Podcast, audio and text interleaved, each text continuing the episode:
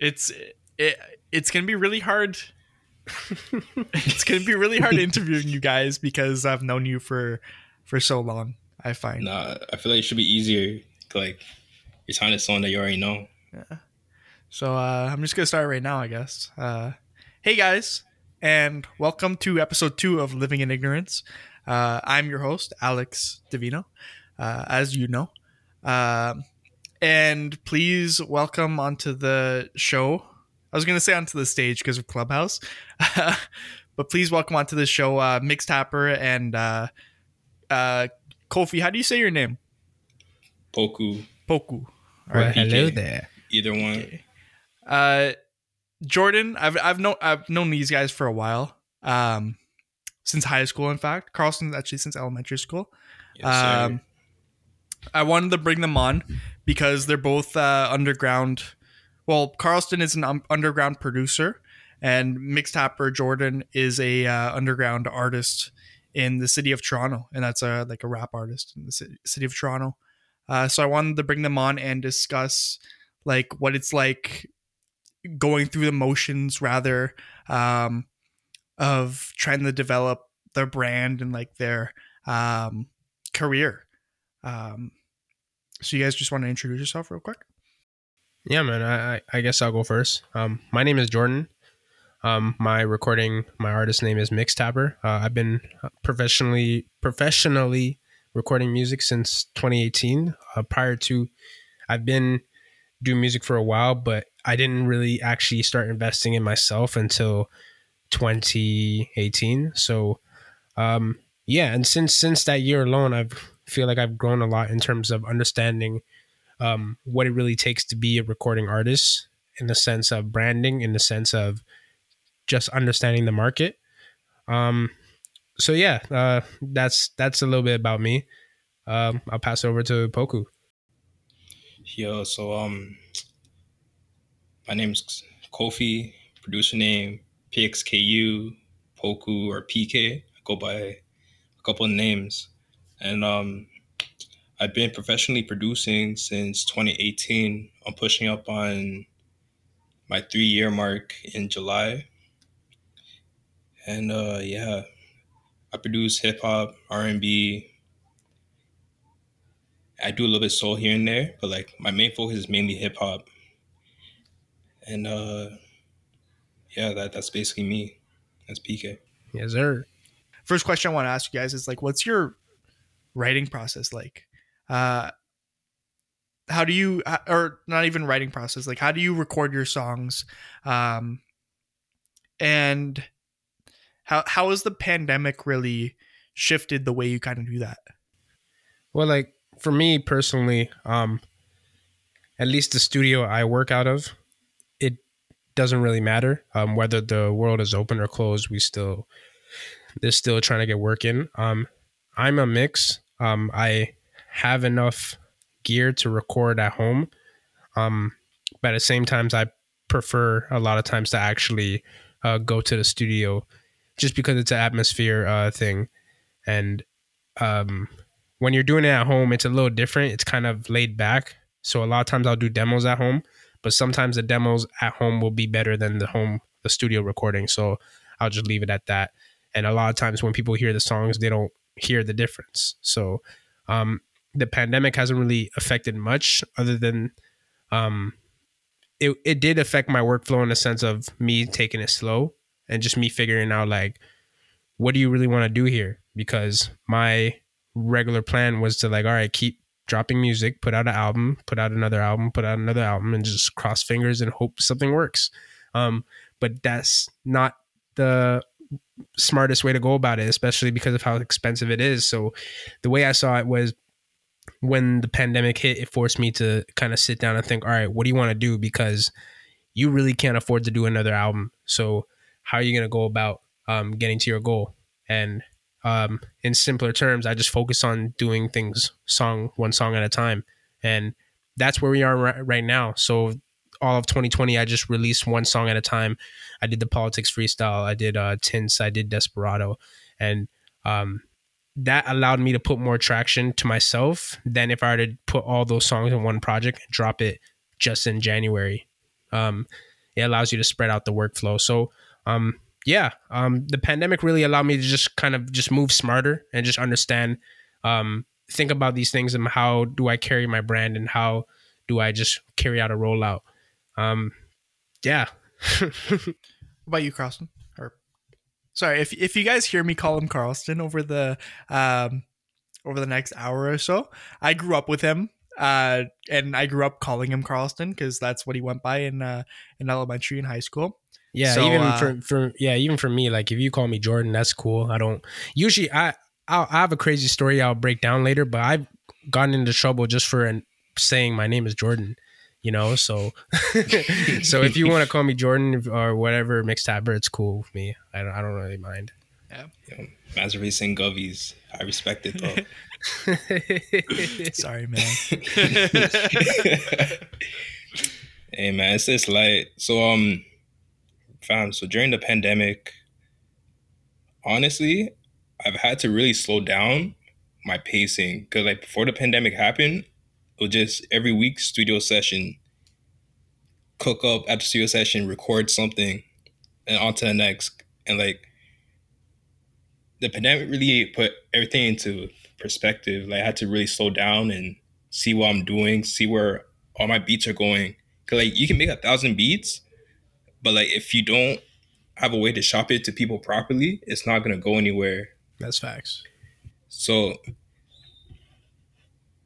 during the pandemic, I had to just refocus myself and just like focus on artists that I want to work with and like people that are actually serious about what you're trying to do, so that it's like the beats I make are actually doing something outside. Like, I'm actually trying to build a name, build my brand up by doing that. Yeah. And yeah. How do each one of you go about, like, is there any like software that you guys use, or like for Jordan, like what's your, like, how do you go about writing? Do you just get inspired one day? That's basically how it is. Sometimes I a lot of times I feel inspired. Like, I'll hear a flow or I'll be in the mood where I'll be like, yo, I feel like I'm the shit right now, and I'll write bars. And then a lot of times I'll feel like I'm feeling swaggy, and I'll just like kind of write like more swaggy kind of flows. Then a lot of times I just don't feel like writing at all, but I'll force myself to kind of write because there's this idea where people say form follows function. But someone else once said, I don't remember who, but whatever, but I once heard where it's actually the other way around, where function follows flow. You kind of, if you forcing yourself to actually get to work every day, creates that template for yourself where you're no longer waiting on inspiration to allow you to work. Instead, you're focused on kind of your discipline and your momentum, where it's like, I'm going to write something today, regardless if it sucks or not. It's part of the discipline. So, for me, that's how I've been looking at it. I slowly just been creeping into that because a lot of times I wait for inspiration, but I'm just trying not to because I find myself where I'll just stop, not write for months, and then come back and my flow still sounds like it did the way it did last year, you know? So there's not enough growth when I kind of take breaks. So I just been trying to kind of be more consistent. Yeah, I guess I can kind of equate that to like going to the gym. Like, exactly. Yeah. Like it's just about setting it in your routine, and even if when you don't want to go, you still go. You know. Yeah. Which I'm trying to do the same thing with the podcast. So, what about you, Carlston? What is there any like? I know you introduced me to FL Studio, but is there anything else that you generally use for producing? No, I just straight up FL Studio. I've learned how to navigate around Logic as well, which is like Apple type version of FL. It's like they're extremely similar, but they're different in the interface. And I've also learned how to use Pro Tools, is meant for mixing, because I'm also trying to learn how to become a mix engineer. Mm-hmm. And I even forgot to mention what I even use. I use Logic Pro when I'm recording stuff at home. I use Logic Pro. I record off of my Apollo Twin interface, so that has another software comes with itself where I use that too. In terms of writing songs, I just use the Apple Notepad I just type everything out 100%, just type it, because it's just more convenient to having on your phone and have it in the cloud. Then yeah. Bro, he's gonna flex on us real quick with the Apollo Twin. I don't even know what that is, so I don't know if it's a flex or not. But no, it's actually pretty dope. Like it's an interface, but like the way it makes you feel like you're in like a real studio wherever you are. Like if you just have a desk and nothing on the desk, and you just put an Apollo interface, you're just like, oh shit! Like I'm really up. Yeah, I'm really up. Like. It turns into a box with soundproof walls. Exactly. Yo, as we speak, my left hand is on the interface because it just feels like it just feels good. Just caressing it. Yeah. Yo. But it's cool. That was the coolest investment I ever got because it brings more power to your computer audio. So even if I'm just playing music on my laptop, it brings the audio through the speakers cleaner. So I really enjoy it, even if it's not always recording. If I'm just listening to music, it's just I think it's really cool. I highly recommend it for anybody. Yeah. What about for like workflow wise? Are there any like people that you guys go to specifically to like draw inspiration out of, or artists or like whatever, like whether it's like people in your actual lives or like people on the internet? Is there anybody that you go to where you can like go and you kind of ignite that inspiration? Because I know I have a lot of people that I do that. Yeah, with. Absolutely. At least for me, okay, right now, I'm going straight to Poku for inspiration because him and I have been doing this thing where we're just we hop on a Zoom call. We use my student account so that the call doesn't drop automatically. You know, Zoom gives you that 40-minute limit bullshit. But we hop on that shit, and he'll produce the track right in front of me with FL Studio just on the screen record. And we'll pretty much build the record from there. And it's basically like a virtual studio session. And then he'll export it, send it to me. And now it's like, all right, now I got homework to do now because now we have the beats. Now I need to go work on them. I need to go write on them. So the next time I go to the studio, I have them ready to go. In terms of aside from production, I look at the people around me. I look at anybody else from Made to Eat, Ambi or LD Banco.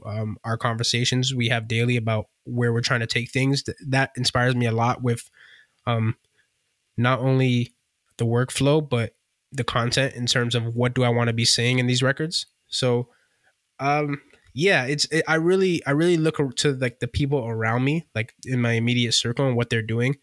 And that inspires me to be like, all right, I got to go harder. Even including you, Alex, even seeing what you do when you have the podcast going, I look at it's like, all right, shit, I gotta get going. You know, I got to get to work because he's out working, you know, so that's the way I see it. It's just definitely just pulling beams of inspiration from everyone around you.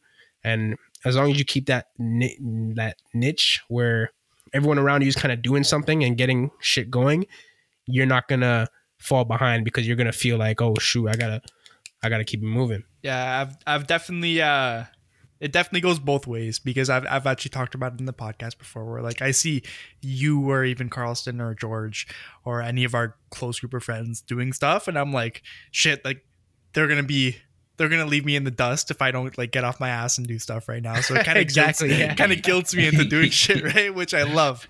That's how I feel right now with the gym. Like I'm just waiting for the gyms to open back up. I've been running, but like it's not enough. You know what I mean? I feel like it got boring in the sense where it's like, all right, I want to do the gym stuff too. I want to do the weightlifting and whatnot. So as soon as gyms are open, man, I'm not going to take that shit for granted ever again. I promise. I'm about to start using it, bro. Yo, twice a day.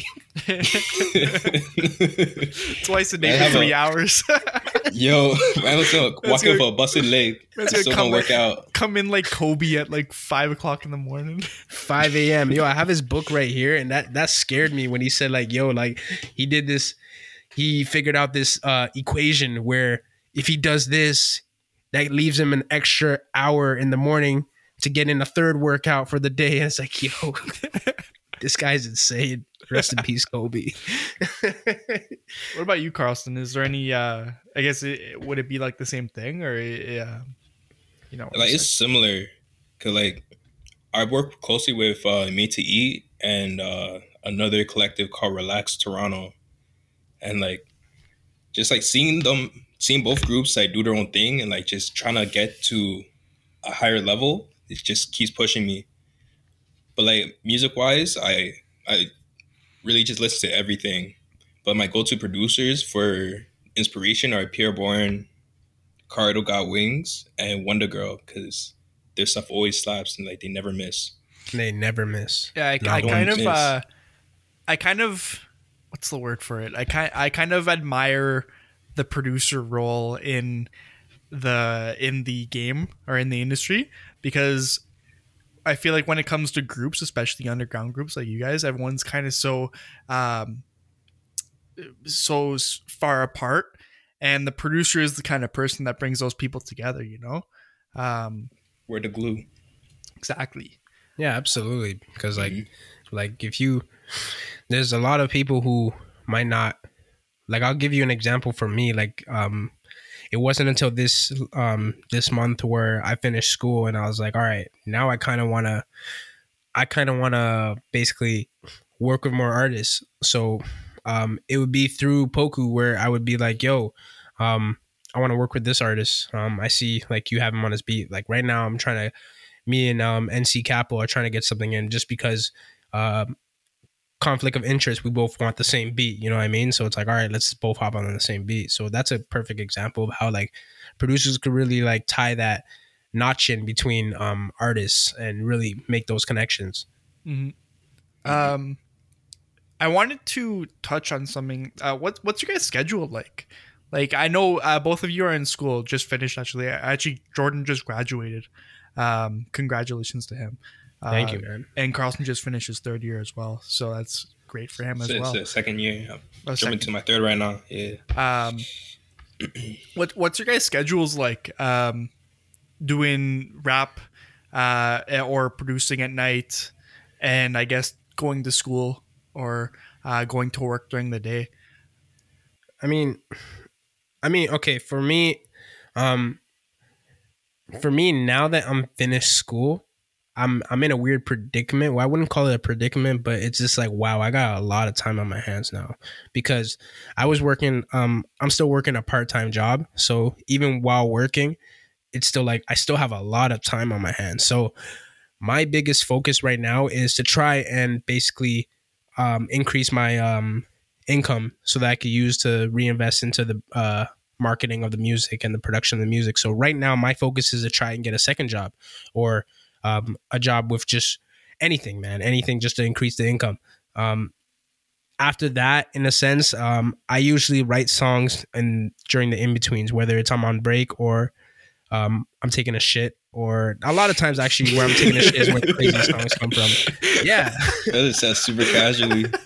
Yeah, yo, when you taking a shit, you get all the craziest ideas. You get all your best shit. Like, I'm pretty sure, like, you cooking up on the toilet too. Yeah, if I go on my iTunes right now and I look at the songs I have out, I'm pretty sure half of them I wrote while taking a shit. Absolutely. Absolutely. Oh, I did. Because when you're taking a shit, there's nothing to really do. You know, you're just taking a shit. You're just gonna go on Instagram or go on YouTube or whatnot. But sometimes he's like, writing. It's the best time of the day, man. When I just get time to myself on the shitter. Yeah, because when you're freestyling on the toilet, it's crazy. Yeah, if you're on your bed, you're gonna watch TV. If you're gonna, you know what I mean, if you're in the kitchen, you're gonna like eat something, whatnot. When you're taking a shit, it's just you and your phone. So a lot of times, if Poku sends me a beat, I'm most likely taking a shit while I'm actually writing it. You heard it here. You heard it here, folks. Shit inspires art, and art inspires shit.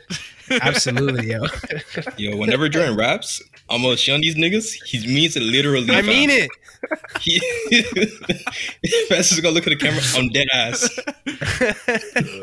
I'm serious. It's a Young Thug song. I'm a skeet on a whatever. I'm a skeet up. Cash me, bro. Yeah, yo, but definitely like you have to find those in betweens where it's like, all right, I'm not doing anything right now. Let me just, even if it's just, a lot of times I'll even just contribute one line. Like I'll just go open the song, and I'll just put one bar, and I'll just go on about my day because it just contributes. You know what I mean? And then you come back and read it later, and it's like, yeah, you know how this flows. But I feel like the best time where I write my songs is when I'm taking a shit, preferably right before I leave for work. That's when it's like, oh, yo, this is flowing. This is flowing. Golden hour. Yeah, golden hours. Enough about me. I said too much. What about you, Carlston? Do you also you bring your computer to the toilet and you write your do your beats on the shitter or what? No. Yo, no, I can't with this guy, bro. Yo, so the way I work, as soon as it hits 12, I turn on the red LED lights in my room. I put on my hoodie and I start cooking up. Oh, you're that kind of girl. I don't know why, but as soon as it's nighttime and like you have that dark red light going, the freaks come out at night. Like that darkness within you, that motion, the rawness, you just let that out. Hey, yo, why is he? Yo, I can't. You could have said any other adjective. We did not need rawness. Hey, yo. No, why is you could have said hours. You could have said any other activity. We didn't need to hear shit. They need the truth. They need the truth. But yo, I work best at night if I'm alone. But like if I'm working with other artists, it's like evening time or whenever we can get work in, we're going to work.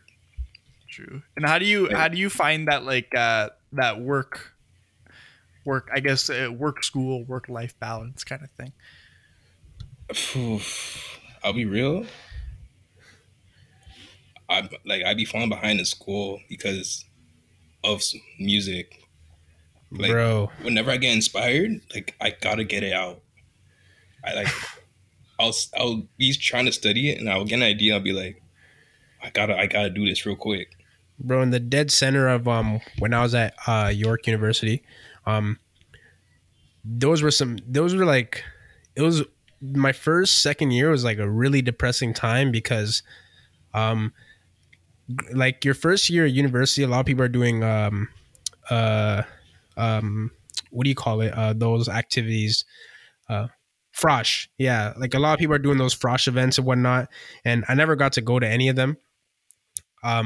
So because another reason why I couldn't, every time there was an event, I had work right after class. So like I would be at school for 5 hours and then take the bus. I didn't drive back then. So I would take the packed ass bus filled with sweaty dudes and make it to my job and just work for another 5 hours, go home. And it's like, all right, I got class tomorrow morning too. So it was such a depressing time. And it was uninspiring, but inspiring at the same time, because in the back of my head, I would always just think like, yo, like if you don't want to live this life, you got to bust ass on the hustle that you're hustling so that it's worth it. You know what I mean? So it was very depressing, at least for me when I was in that era. So like, I don't know, man. Like I best wishes to you, Poku, because honestly, it was terrible for me.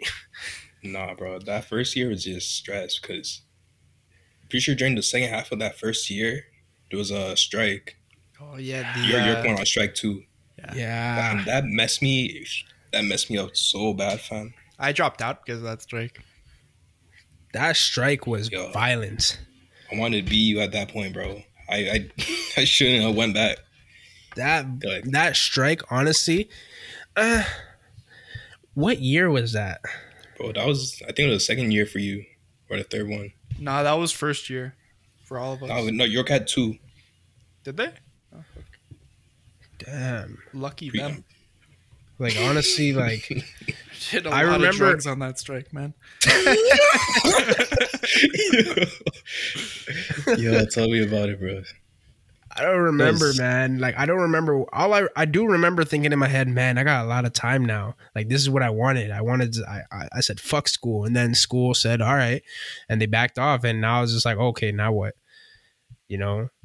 I just don't remember what I did during the strike. I'll be honest. Yeah, see, these guys were out here being like, yo, fuck school. I'm going to do something with my life during the strike. Me, I was like, yeah, fuck school. I'm going to do drugs. give me everything. Oh, give me everything you got. Yeah. Anyway, getting back to it though, it, like, what's the like vibe you guys want to go for making your songs? Is there any artists you guys kind of see yourself emulating? Honestly, like for me, I'll let Poku speak for himself, but for me, like I want to make records that sell. Like, fuck all that other shit. Like, a lot of people make songs that are cool, they're vibey, they're extract, they're you know, trendy or whatnot. I just want to make songs that sell, whether that be a pop song or whether that be a pop rap song or a trap song or whatever. I don't really care. I like making the songs that sell, because at the end of the day, music is a business, and if you can't sell your music, personally for me, it's just like, it would be, yeah, you could live in your own art, but it just happens that my art is also in making that kind of music. So it's a different argument for me in comparison to anyone else.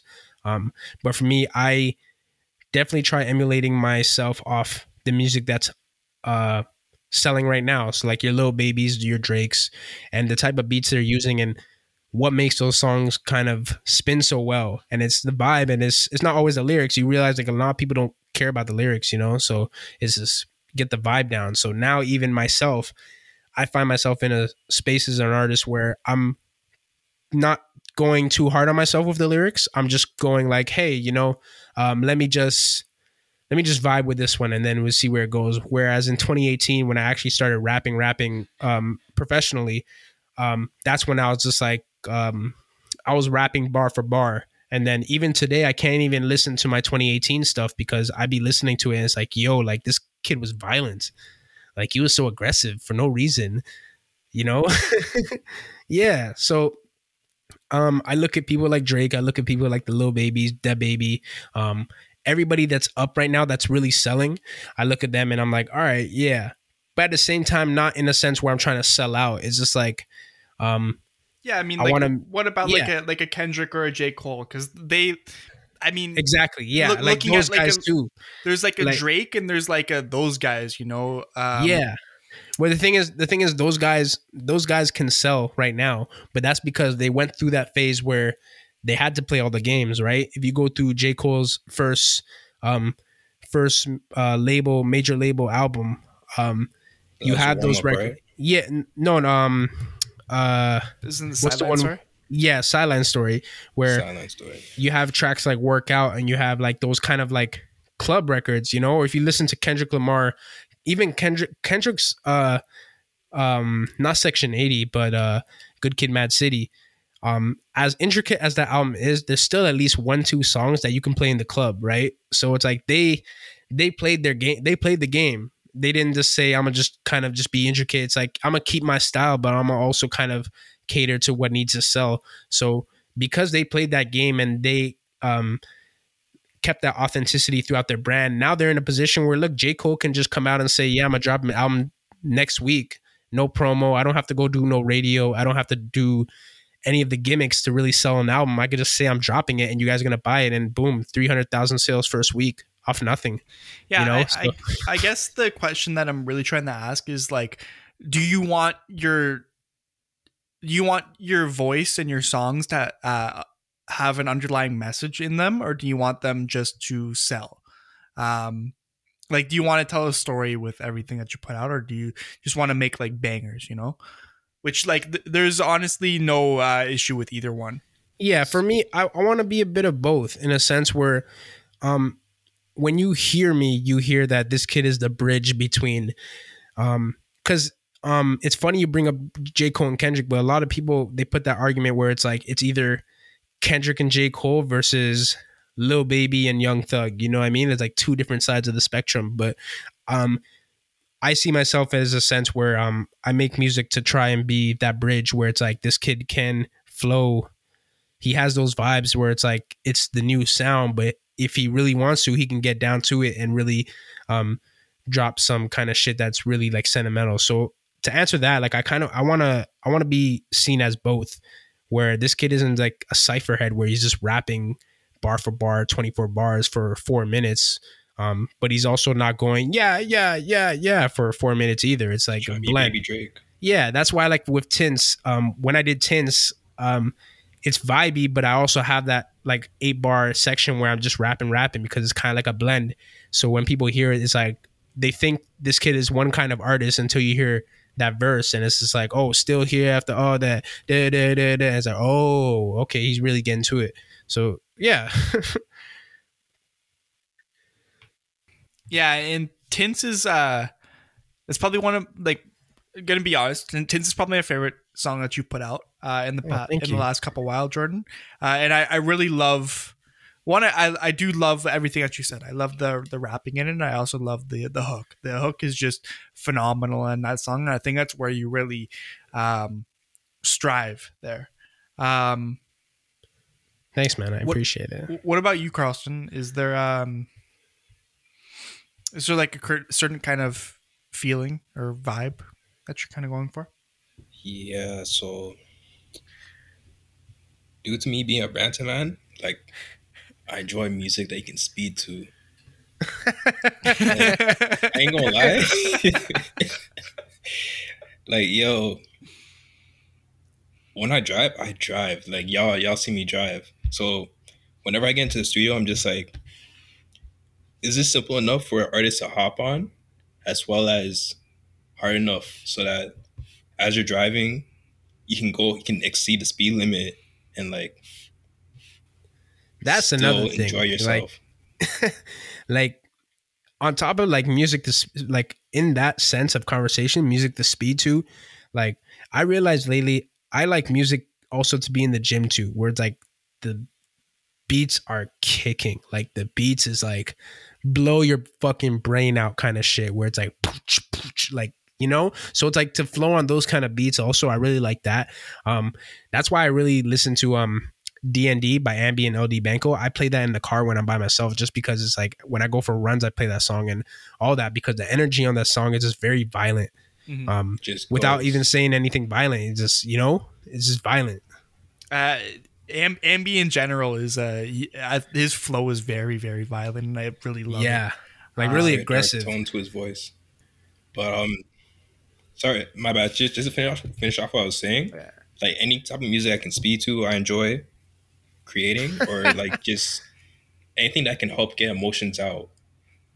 So like you can be going through something, you can hear a song that I produce, and like it'll, like, the artist will usually be speaking through you in a way. It's like one of the songs on Naman's NC Capital's project Apollo, like it just talks about hurting the other person in a relationship deeply inside. Oh man. I'm just trying to draw emotion whenever I produce. That's good. And like, just add bounce. Yeah. So when you put out a song, or when you're going to put out a song, what's the process it takes to put that song out, or put that album out, or distribute it? Like, give me like the steps in that process, you know? Well, before I get into that, I will say, like, one of the most important things a lot of artists don't really, especially local artists, they don't understand is understand your publishing, understand how royalties work, understand the different ways you make money from one song. Once you do understand that, you understand where you got to register your works and whatnot, right? So, at least for me, let's say the song is done, mix and master, ready to go. I'll upload it to my distributor, which will be DistroKid, and distributor just sends your song out to all the stores.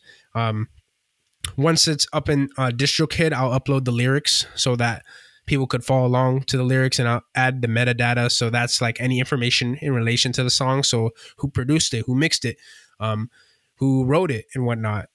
Once that's up on DistroKid, I'll go to SOCAN, which is a performing rights agency, organization. I use that to register my music, for, performing royalties.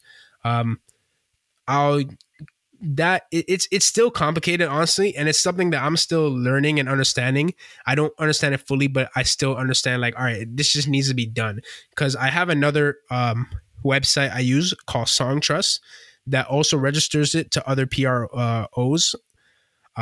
But however, I still do it on both just to be safe, to make sure I'm not missing out on anything.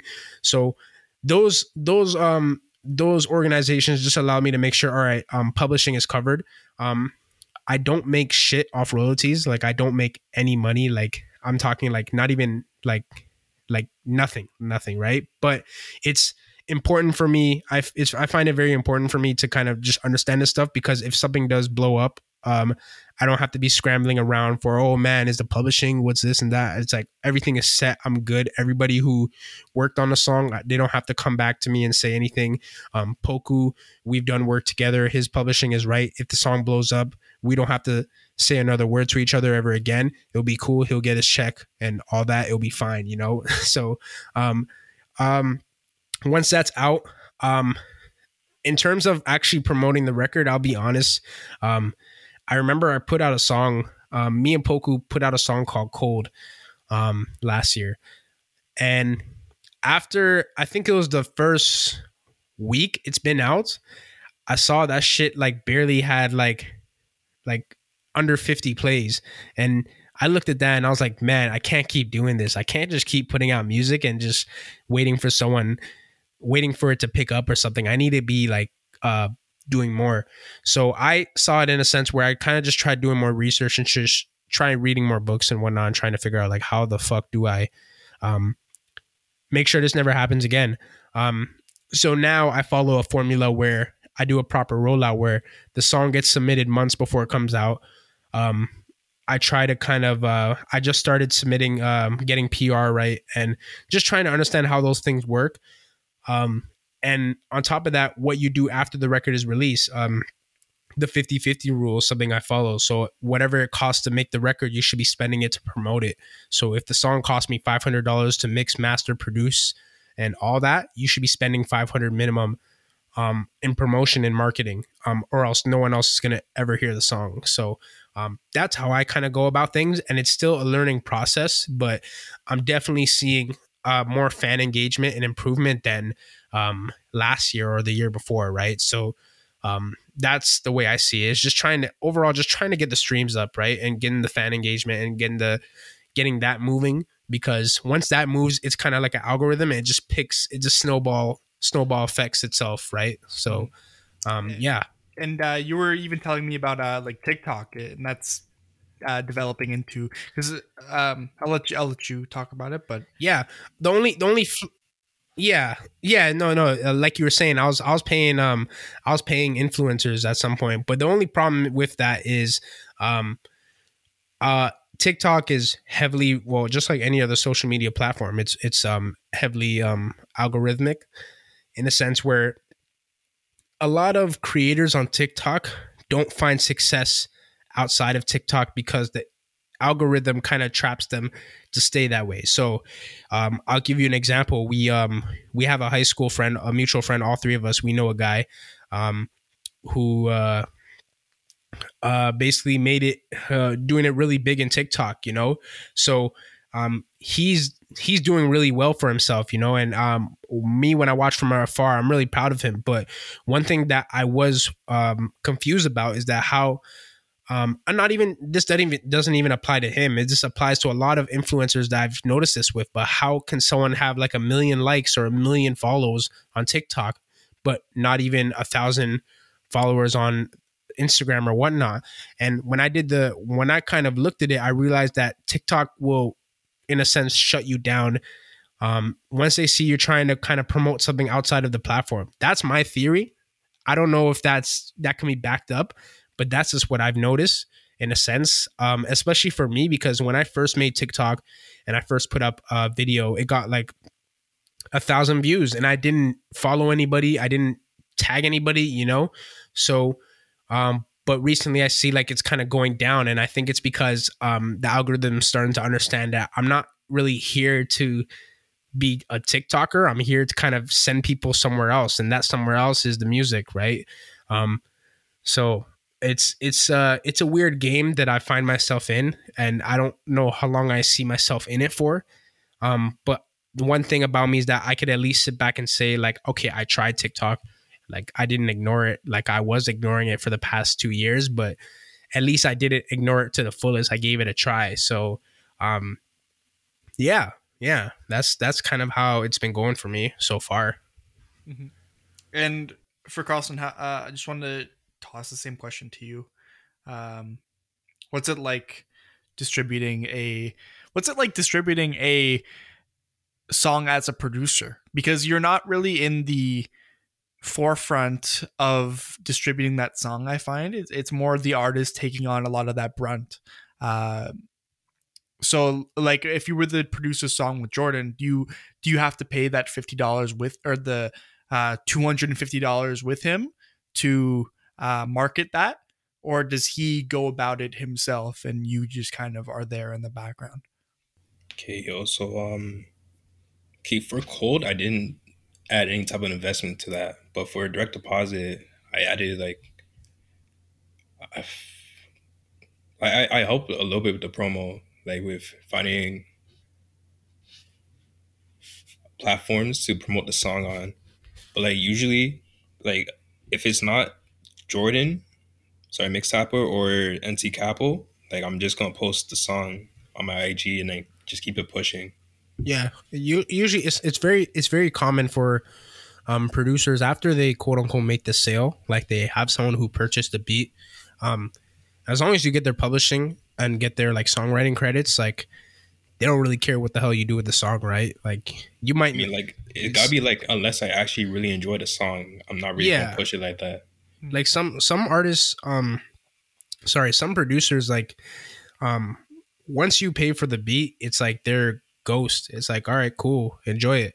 They don't even care if you even have a final version or anything, or if they never put out the song. It's like, it's cool, I still got my 300, or I still got my come up, you know? I don't know, I care because like I really enjoy demos. Like receiving demos, that's one of my greatest joys. What do you enjoy about it? And I guess a demo is just it's like a rough before, like it's a vocal idea on one of my production pieces or one of my beat ideas. Okay. So, like, demos are fun. Right before the mastering stage. Yeah, demos are fun. Sometimes the demo is harder than the actual final track. Sometimes. No, I've never seen that. That's happened to me. Like, I have this one song I'm currently working on. The demo I recorded at home, and I was like, yo, this is amazing. So I go to the studio and I record it, and I get it back. I'm just like, man, it's just not the same energy. And even my next studio session, whenever that might be, most likely soon, that's the first song I'm going to work on. It's that same song, trying to figure out, yo, how do I get this the way I want it? And a lot of times someone could say, well, you could just take the files from your demo and just mix and master that. But it's like, I don't know. It's like, nah, man. It's like, when you know, as an artist, when you know you can do better, it's just like, man, I got to figure this shit out. Got to figure out how to kind of fix this. I noticed like some days for some artists, it's just like, you can't really get that performance out. And so like, you just got settled with the demo and then just keep pushing with the demo itself. Because sometimes the demo, it's just a really quick performance that you can mix and master. Yeah, it's like something you just did. I guess I can kind of relate to that in the podcasting world, because some days it's like I arrive to even like the last Ignorance podcast or like thesis, and it's just like, it's not working today. So I just have to delay it. Moving on though, going to more like goal-oriented stuff. A lot of the conversations I have with both of you are about like your mindset and how your mindset has to be in the industry. We've already talked about it, but I just go over it because it's really interesting to me, and I would love if the audience could hear. Well. For me, in terms of mindset, is I feel like it really comes down to understanding that as an artist or as a producer, you are a business. I know, like right now at our age, a lot of people are having fun. A lot of people are seeing this as like a a cool thing to hop on. It's a cool thing to vibe out, to do on your spare time. But if you don't see yourself as a business and you don't plan on actually building this as a corporation, then you're going to make it harder for the people who are actually in the room trying to make it serious. And that's happened to me. I've been in many situations where I thought I was working with people who were goal oriented as me. And it's like, oh shit, like this guy's just here for fun, you know? And it's like, oh fuck. So now I'm wasting my time.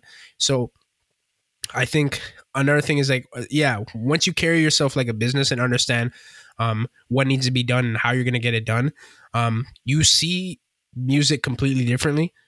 You don't see it as you're just putting tracks out and hoping they blow. You see it as, all right, this will blow if you have the right plan, right? If you have a plan in place, right? Like no one creates a product and they just put it up on Amazon and just hope it sells, right? They have commercials.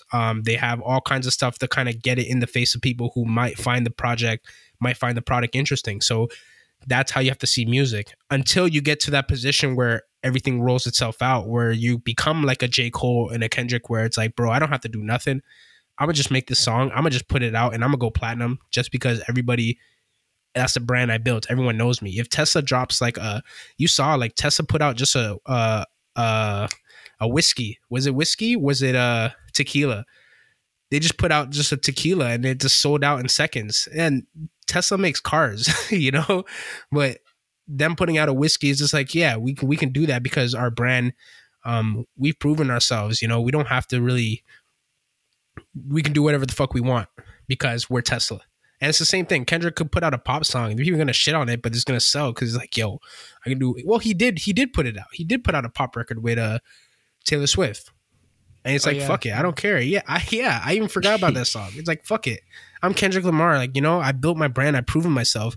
I can do whatever I want. And that's currently where Drake is right now, where he's in a position where it's like, I could stop making music right now or I can just have fun. Oh, and that's why... Yeah. He ends relationships and he gets no backlash. He's a home record. No comment. I love Drake. So when Drake looks back at his interviews, Matt's gonna be like, damn. No comment. I don't know that man personally. I can't say much about it. Drake, if you're hearing this, I would love to work with you. I talk a lot of shit on every single one of my podcasts. I don't know if the audience is caught on. That's another point. That's a really good point. Since we could usher into that, is that a lot of people don't realize that because you are seeing yourself as a brand, as musicians, I see a lot of artists who are way too free on social media in a sense where they just say anything. They say anything. Like there are artists I follow that will just come out and say, yo, that new Drake trash, you know? And it's like, now you kind of just shooting yourself in the foot. You don't know what situation you're going to be in 5 years from now where you're in the studio with Drake. And Drake's like, you know, I don't want to work with you. You was talking shit back then. Because people, you don't know people. Celebrities are celebrities, but they're regular people. And like when you come on social media and act like you know everything about them, and then you actually get off social media and you're actually in a room with these people, like, you're going to shut up. You're going to shut up. You're going to be like, oh, fuck. Like everything I'm saying, like you got to back up now. So it's like, and you ruin opportunities for yourself. You might not fuck with Tory Lanez and say some crazy shit about Tory Lanez. And then you may end up in a situation where you need his manager or you need someone that work with him. It's like, oh, I'm not fucking with you because I remember what you were saying back when Tory was going through this and that. So it's like another thing, because you are carrying yourself as a business, if you understand like, yo, you can't be saying anything and everything, it helps your situation, right? It's better to keep your, like a lot of the stuff I say about celebrities, I'll say with my friends, I'll say personally, but I'm not going to go out and about blatantly and act like I know these people when I really don't, you know what I mean? Mm-hmm. It's like with a lot of stuff, once you put it online, it's stuck. Yeah, it's stuck, yeah. It's gone. It's like you can't erase it. You can't take it back, you know? So it's just like, man, like leave these people alone. Like you want to say stuff about these people, reserve it and work until you actually get in a room with these people. Then you can say it to their face and let's see if it's that same energy, you know? I mean, unless the podcast just explodes, I think I'm in absolutely no risk of ever crossing paths with Drake. You're fine. You're in fine. My entire life, or anyone that I talk shit about. Bro, basically. Yeah. Now, so you're fine. It's just for me in hip hop, like we see it, you know. Like, you see it a lot in hip-hop. Yeah, but then I'll just do that classic excuse like, oh, I was young, it's okay. Nah, man, it's cool. I was just a baby. Yeah. You know, I was just a baby. I didn't know much back then. So I didn't know better. What about you, Carlston? I actually, before I get into Carlston, that's something I kind of wanted to touch into. How do you guys go about... How do you guys go about getting on your Twitter? Like, do you use that as your main marketing machine? I know Jordan's Twitter, he's always saying some wild shit on that. Yeah, Twitter is funny, but as long as you know your limits, and as long as you know what you shouldn't be reposting or shouldn't be bringing, feeding energy to, you could have a lot of fun. The situation that's been going on this morning, Poku and Alex, I think they're aware of what's going on, but I am not speaking on it in public, just because it's like it has nothing to do with me, you know. It's like my business, none of my business. But me and Poku had a phone, and George had a phone conversation about it, just so we understand, like, hey, what's going on? But you know, people are always gonna gossip, but like where Twitter takes it too far is when people really gossip so much where they really believe it in their heads, like, this is the truth, this is what happened, no, this is exactly what happened, you know, there's no way around it, like this is the only way it could have went down. And it's like, yo man, like, it goes back, like, what happens when you're in a room with these people and you got to say that shit? Now you just look dumb. Yeah, you know, you really look dumb. Definitely, sorry, always give the benefit of the doubt. We 52 minutes into the podcast, but we just gotta let y'all know George is QDG. He's also a producer with Made to Eat. Facts, yeah. Yeah, I forgot to say cool that. I'm going to go over, after like we're done everything, I'm going to go over and say if there's anybody you guys want to shout out in the podcast, just do it now. Oh, you know, beautiful. At the end. Okay. What about you though, Carlston? What's the mindset that you go into producing? Is it just like straight up business, like Jordan said, where you're just trying to get your money or whatever, like, or is it more like a creative aspect, you know? So I'm just trying to express myself every single day. I feel like personally, like, I go through quite a bit. It's like within my own mind. So whenever I go to the studio, I just try to get whatever is on my mind out, make the best type of music possible where people can just express themselves to them, like through the music or from listening to the music. And then like right after doing all that, I'll focus on the business side right after to make sure I'm still staying afloat and like elevating, but like also still having to focus on the music. That's facts. You guys heard, sorry, I didn't mean to cut you off. Sorry, continue. Oh yeah, my bad. But like the thing with nowadays, like a lot of music is just like, I have a friend that told me a lot of music nowadays is just bubblegum music where like it'll be hot for a second and then it will just not be hot. Yeah. Because like they just don't make music that'll last. Like they just try to do what's popping and then go on to the next.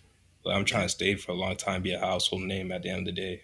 Yeah, there's not a lot of substance nowadays too. That's why even me, like seeing J. Cole announce his album, like I'm not a crazy J. Cole stan, but seeing that, like I was like, yeah. Yeah, because like, honestly, I had the exact same feeling. Like a breath of fresh air, like you so know, much, like there's been so much shit that's been released over the past year that just like I don't think I've listened to a new rap album in like 2 years.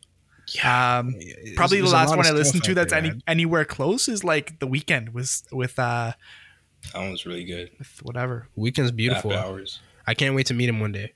Absolutely. I can't wait. Like, that's one of my like bucket list goals. Like, I can't wait to work with that guy. That guy literally from the streets of Toronto, like that dead ass, like homeless streets of Toronto to like where he is now. It's absolutely inspiring. You know what I mean? And seeing not only that, like where he's taking things, like he's the biggest pop star in the world right now. And the kid's from, you know, he's from Scarborough. So definitely inspiring where he's taking things. It's really... Like, I love the city of Toronto because so much talent comes out of Canada and we don't have the numbers to back it up really, because like, yeah, we have what, 30 million people compared to America's 300 million. And if you look at the amount of Canadian artists or actors or whatever, like there were overrepresented. The fact that we have the two biggest pop stars on the planet, debatably, which is Drake and The Weeknd, both coming out of Toronto. That's and Justin Bieber too. That's the crazy part. And JB. And J. Well, I think Justin Bieber kind of he's not as relevant as he was back in the day. But, you know, I mean, he's still shaking ground. Mm-hmm. At the end of the day, he's still Justin Bieber. Yeah. I guess you're right. Where do you guys see yourself in like 5 years?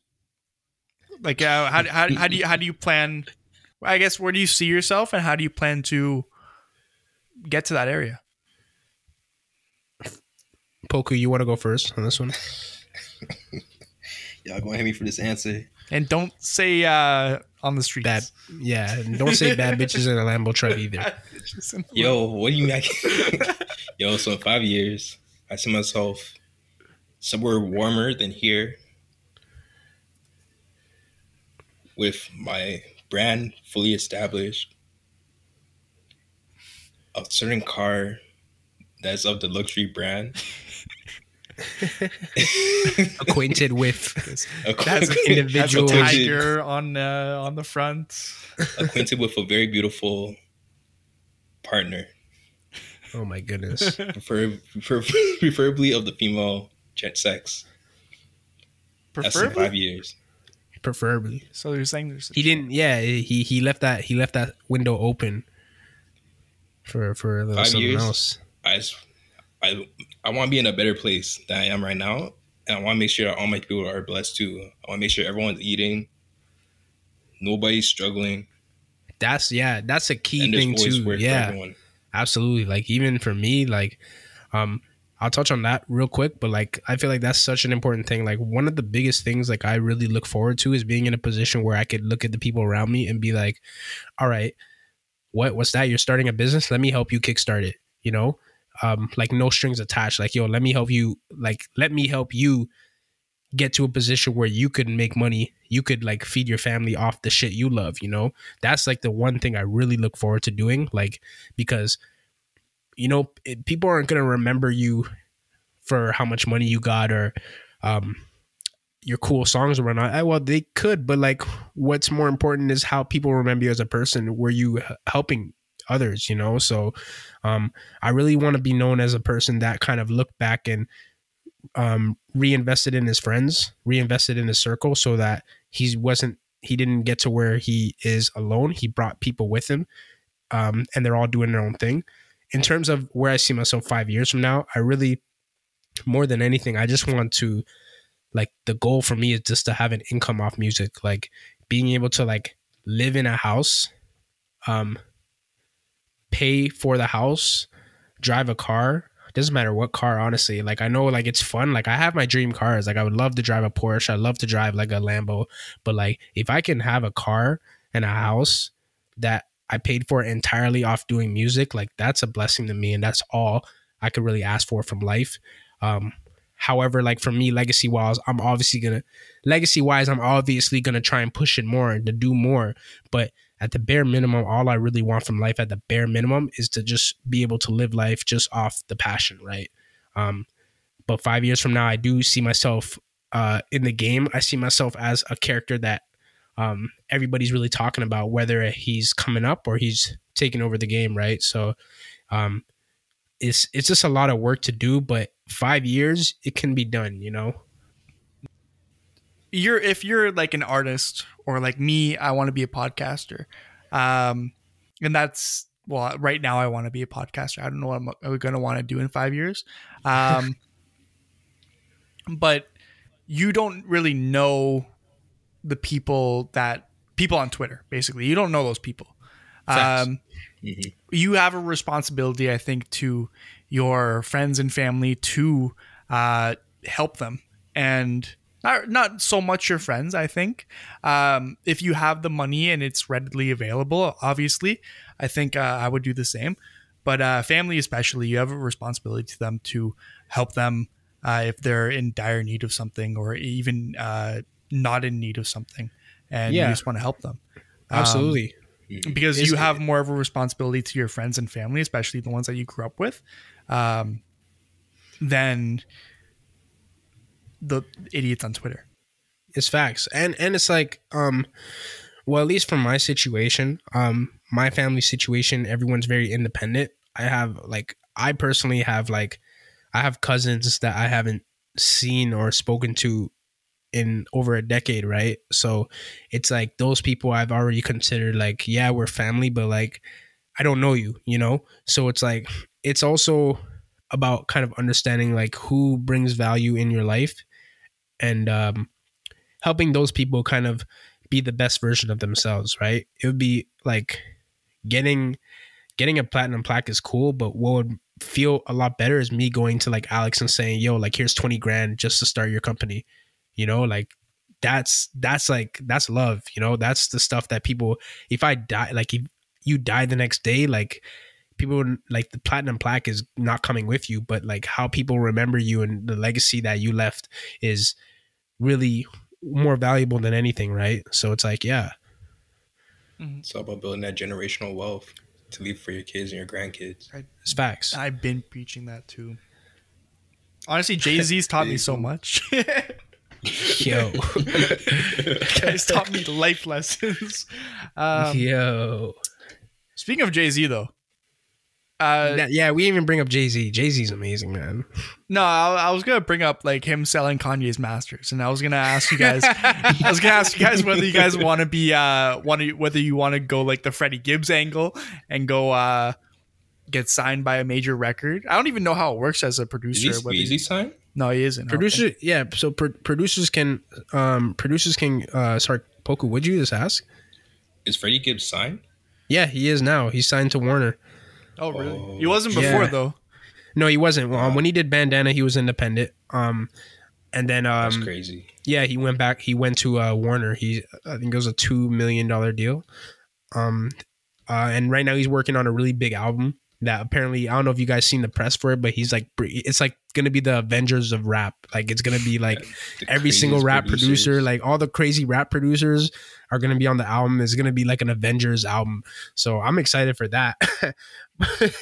But like, in terms of like the route, it's like, I spoke about this kind of on direct deposit where it's like, yo, like there's a lot of heat with working with a label.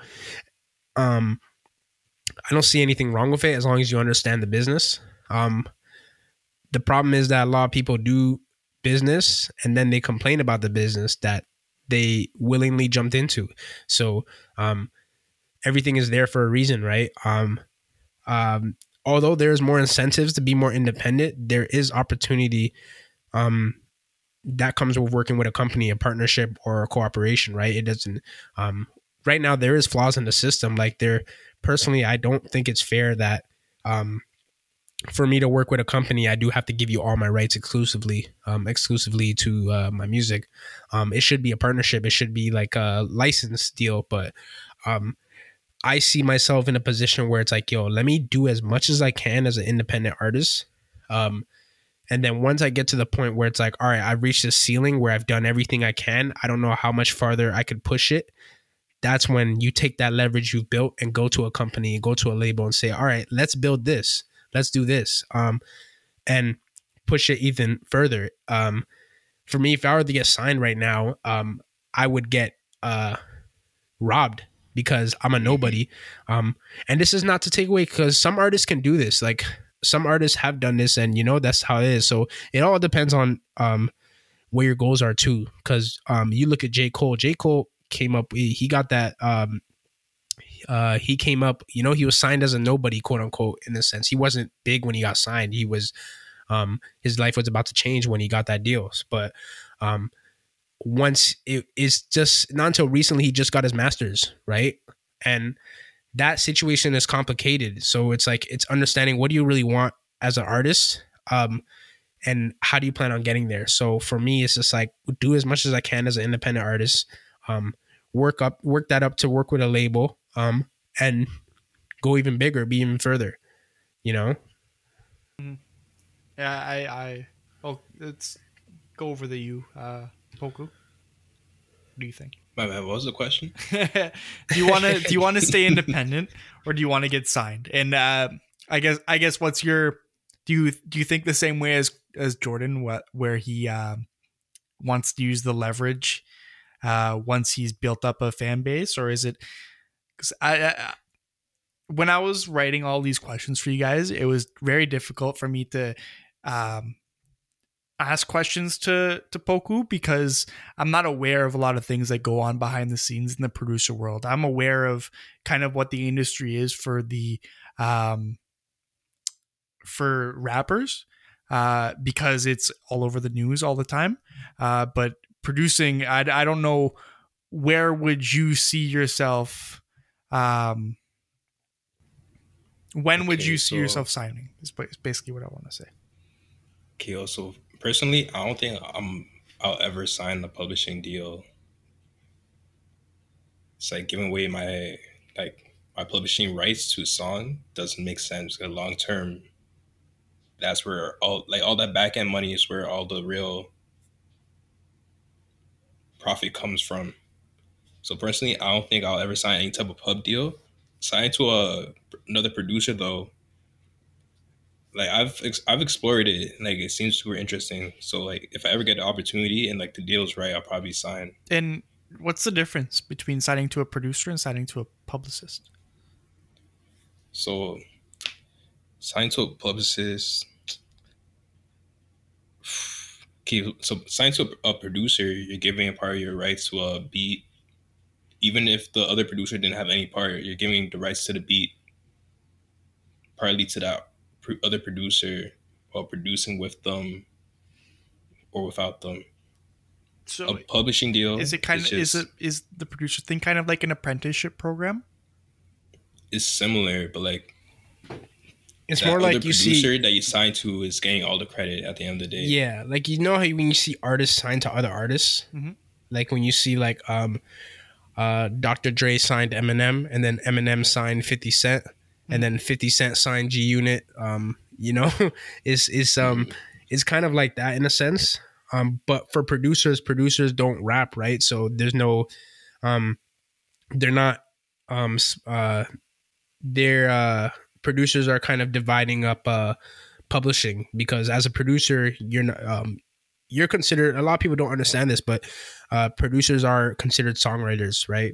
So when you go see, click Sicko Mode by Travis Scott and you see there's 50 songwriters, you're like, what? Like 50 people wrote this song? But they don't understand. It's like, no, you got to credit the people who made the samples.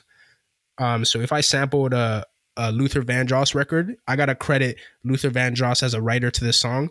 You know, if you go look at Drake's... Sorry, not Drake. Kendrick, you guys heard... If you look at views, just a lot of... Yeah, there's a lot of that. But you know the song King Kunta by Kendrick.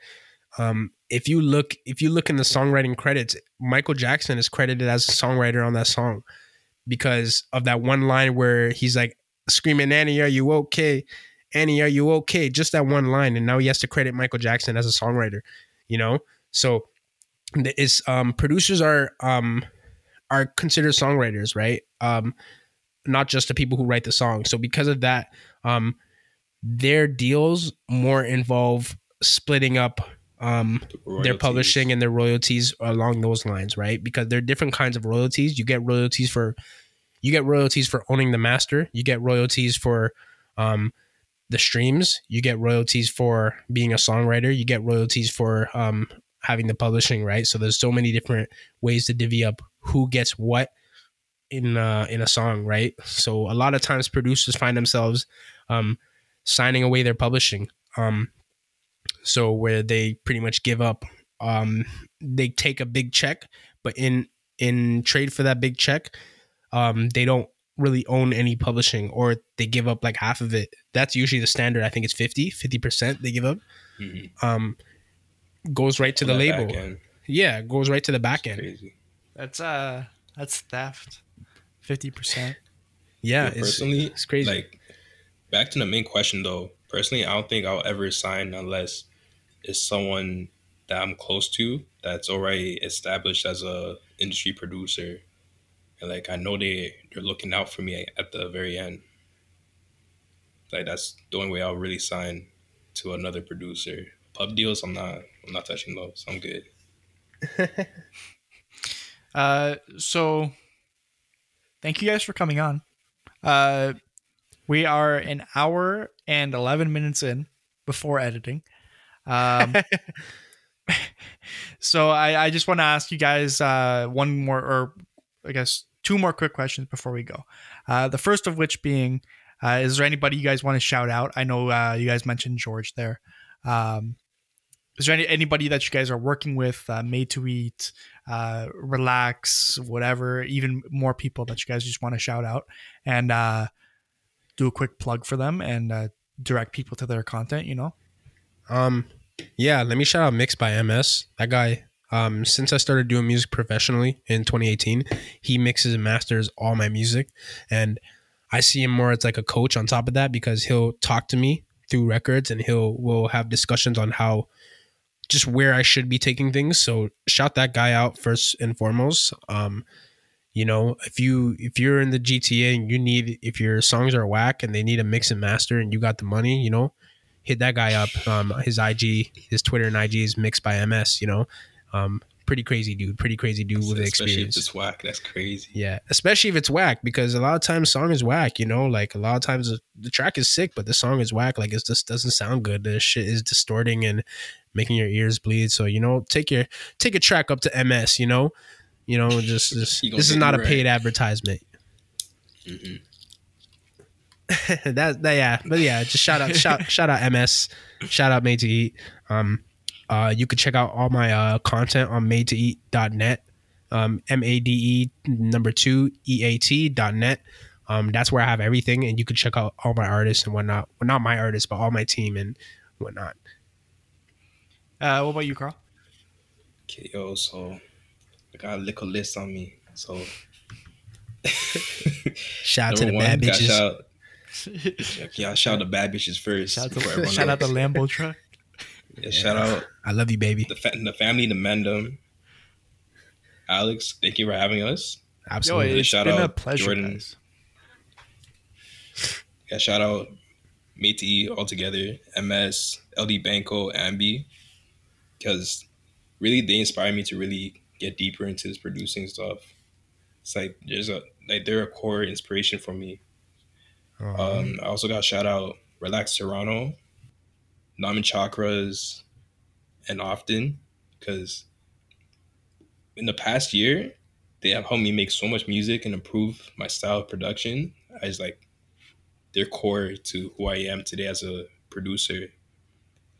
Also got shout out Pharaoh and Shayelle, because they're also producing artists who also inspire me to try to just get better at my production, because like they're doing a lot of stuff at once, and I just want to get better.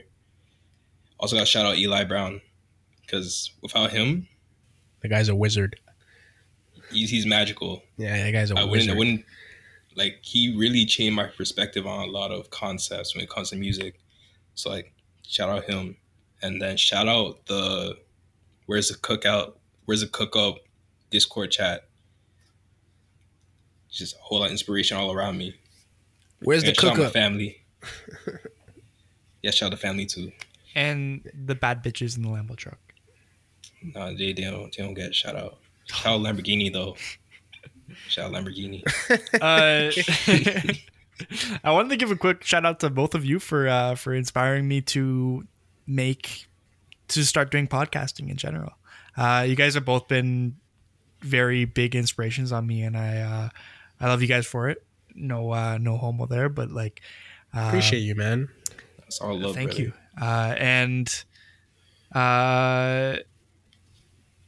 Yeah, I guess that's it. Thank you for listening to episode 2 of Living in Ignorance. Again, you can find Jordan or Mixtapper at Mixtapper on Spotify, Apple Music, or wherever you get your music. Is it on Tidal? Yes. Ooh, jeez. That's how you know you made Tidal. It's on Tidal. Yeah, we get it on Tidal, yo. I might actually switch my subscription from Apple Music to Tidal just because they pay artists more. So be on the lookout for that. Poku, you can find by Carlston. What's your Instagram? I guess it's just at Poku. Instagram @PXKU_. You find him there. If you never need, if you ever want to, follow him. Get some beats of your own. Yeah. So thank you guys for listening. It's been a pleasure having you both on, and take it easy.